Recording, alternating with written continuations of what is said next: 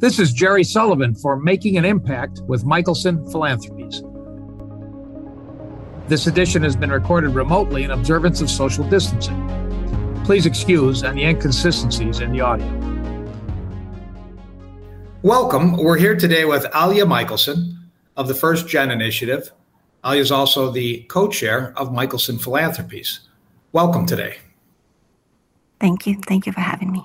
Could you talk to us about your background and how that's informed your approach to the First Gen Initiative? What is the First Gen Initiative, what it aims to accomplish, and, and why you see that as vitally important? I was born in the Soviet Union in a beautiful province town, Oryol. It's not so far from Moscow. It's home for a lot of very prominent Russian writers, such as, for example, Ivan Bunin, who won the Nobel Prize for Literature. From there, after finishing my high school, I moved to Russian capital Moscow to enter Moscow State University to study journalism. And after working for more than a decade on TV, radio, news agency, papers, and a spokesperson for some prominent Russian politicians, I moved to States. I have an additional degree in world economics and a music degree. And I feel it's necessary to talk about my education while introducing myself, which brings me to your question about first gen initiative importance. It honestly started as something very personal when I was trying to figure out why I couldn't get traction and was often not taken seriously as a female professional, regardless of my skill and experience. It's grown to a beautiful program with a multifaceted approach, as we always do in Michelson Philanthropies. And I'm speaking out against stereotyping foreign born women and the danger of a single story. I believe that most of us still trapped by the outdated definition of migration and it has to change. Because for me, home is more than where we're born or even where we were raised. It's about opportunity, community, experience, and your dream. And so when we talk about first gen, the first gen initiative, we're talking about first generation immigrants new to the United States. And under that umbrella, that notion, you have, let's talk more specifically about the career skills program and upwardly global, uh, partner of first gen. How do the two organizations work together and what exactly is their goal and how do they bring complementary capabilities to the task? Well, it's interesting that the female empowerment and immigration are very crowded spaces. There are more than 15,000 different organizations that supposedly helping women and serving women, but only 300 of them really support immigrants across the United States. And there are very few organizations serve immigrant women, particularly when we talk about storytelling and community lens. For example, when we approached Upwardly Global that you just mentioned with the idea of collaboration, they did not even focus on the female aspect in their work and were not present in the Los Angeles area. This is where I live, and it's also a very diverse area in terms of immigration. So, what we did, we filled this gap. We formed first all female cohort in Los Angeles. These women received personal coaching, training, and certification opportunities they receive connection to top employees, industry experts, and professionals. You know, just put a little pin here. As many as 2 million immigrants and refugees currently unemployed and underemployed in the United States. It's a missed opportunity both for the immigrants and the country. And our little program is just a start. A lot of work needs to be done here.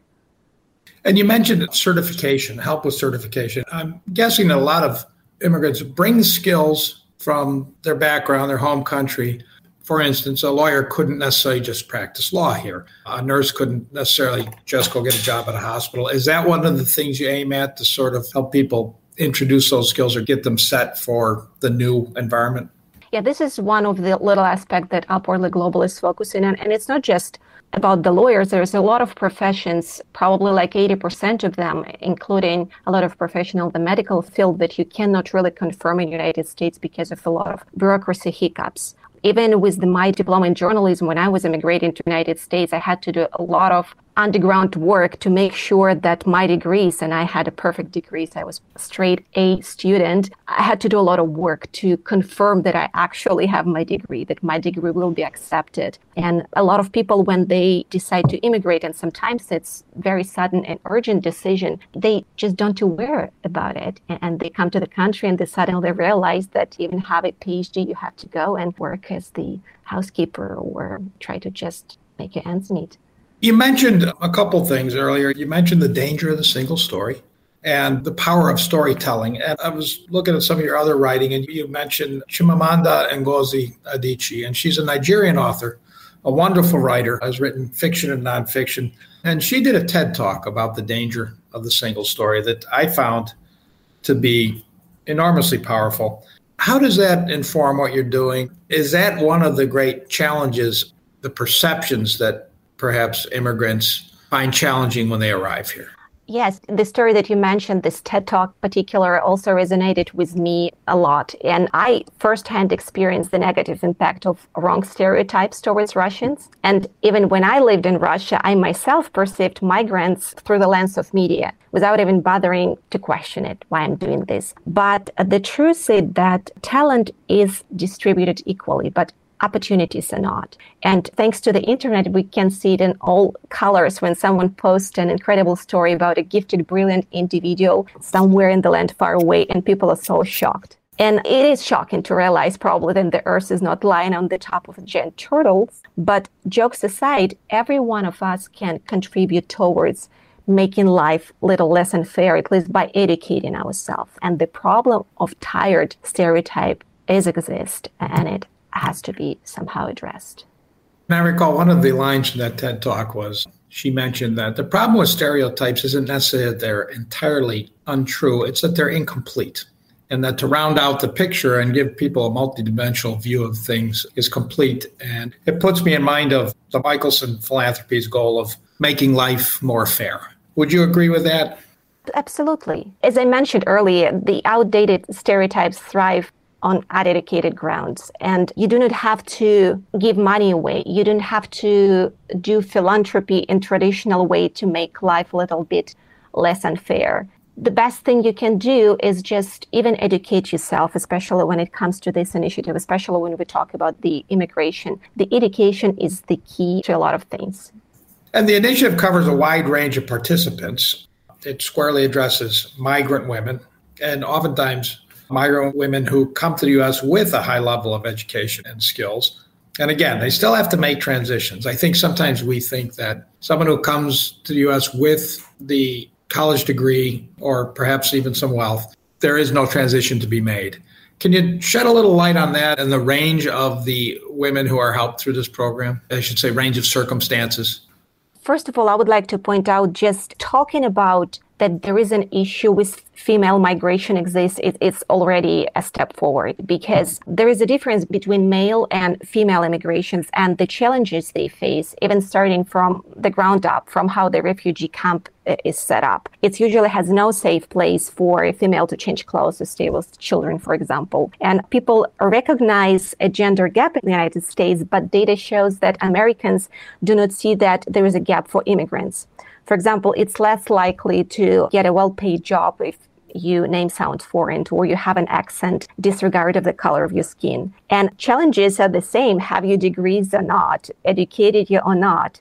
I mean, it helps if you know language and your language skills are okay. But at the end of the day, it's not about the immigration, it's about the society that welcomes you or not. So the main purpose of the initiative is show immigrants as humans through the storytelling, try to ignite that human aspects because nothing the immigrants can do better. They already doing the best they can. But the ways they seen by Americans, by citizens of any other countries where migrants arrive can change, can be better.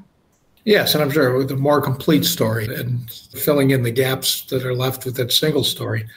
The program also aims, I found this very interesting. One of the aspects is to connect migrant women to one another, which I guess can lead to networks and those sorts of support systems. Can you elaborate on that a little bit? one of the challenges that I had while adjusting to this country was a disconnect from any circle and lack of communication and reaching out. It partially comes from my Russian heritage when we keep many things inside and not to complaining much. But for mental health, you need to talk and connect. You need something to believe in. You need not to give up your dream. And success stories about people like you provide this cushion. They give you sense of community, at least the virtual one for now. And in the future, I hope to create a physical space where women can come over, you know, just feel safe, hang out and have a cup of coffee because it's crucially important. And the other interesting thing that I find out, and I only realized when I started working on the initiative uh, very seriously, even though migrants and immigrants, or how they like to call themselves foreign born or global citizens, even being so disconnect from the society, they do not realize that they actually part of the bigger group. They usually concentrate within their national groups like Chinese communities or Russian communities or any other communities, but they do not really realize that they all belong to the bigger community of immigrants. And this is another idea that I'm trying to weave through the First Gen initiative and it translates through a beautiful journey series that I have. I know it's also a much more practical point that you raised in some of your writing. And it was about the notion of being time poor and pressed for time and like so many of us but certainly migrant and especially migrant women are no exception to that general condition. Does the networking help with that? A babysitter or a trusted person who maybe there's a network that you plug into? Tell us a little bit about Time Poor and do these networks help with that?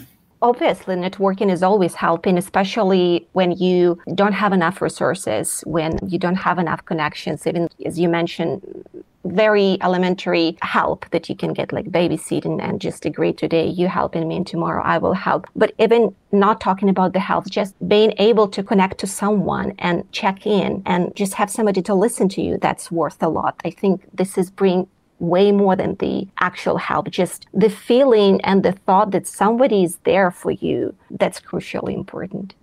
You mentioned in another piece of writing about your child's school sort of watching on the playground, and you overheard a fellow parent talk about you and talking about your typical Russian face, and it was said with a, apparently a great deal of contempt. That sounds like a very telltale sign of the single story. I'm just wondering, uh, was that an opportunity to maybe show your child, or at least give an example of how that can be dealt with? Well, I didn't do well in that situation because when do you do when someone says, you know, I hate you?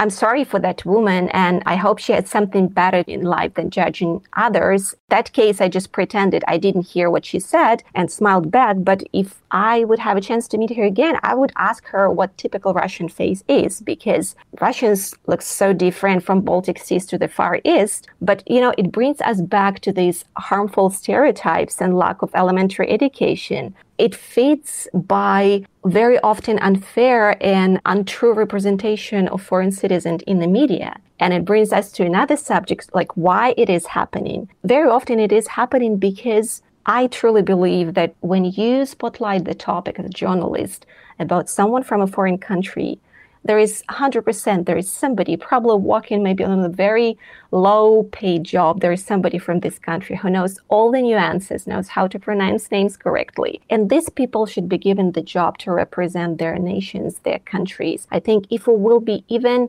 doing this little step and even taking in consideration these little moments little by little step by step we will present maybe a little bit more fair the picture of what immigration looks like in the United States. You know, it's not just problem of this country. As a journalist, I traveled a lot, probably went on every part of the world and everywhere this is the same thing it's actually even historically when someone looks different when someone speaks different it's like a threat it's a biological threat to you and instead of look at someone who's different with the open eyes and open mind we just automatically put some kind of security glasses trying to separate us from these people and not even realizing that this the same human just like you.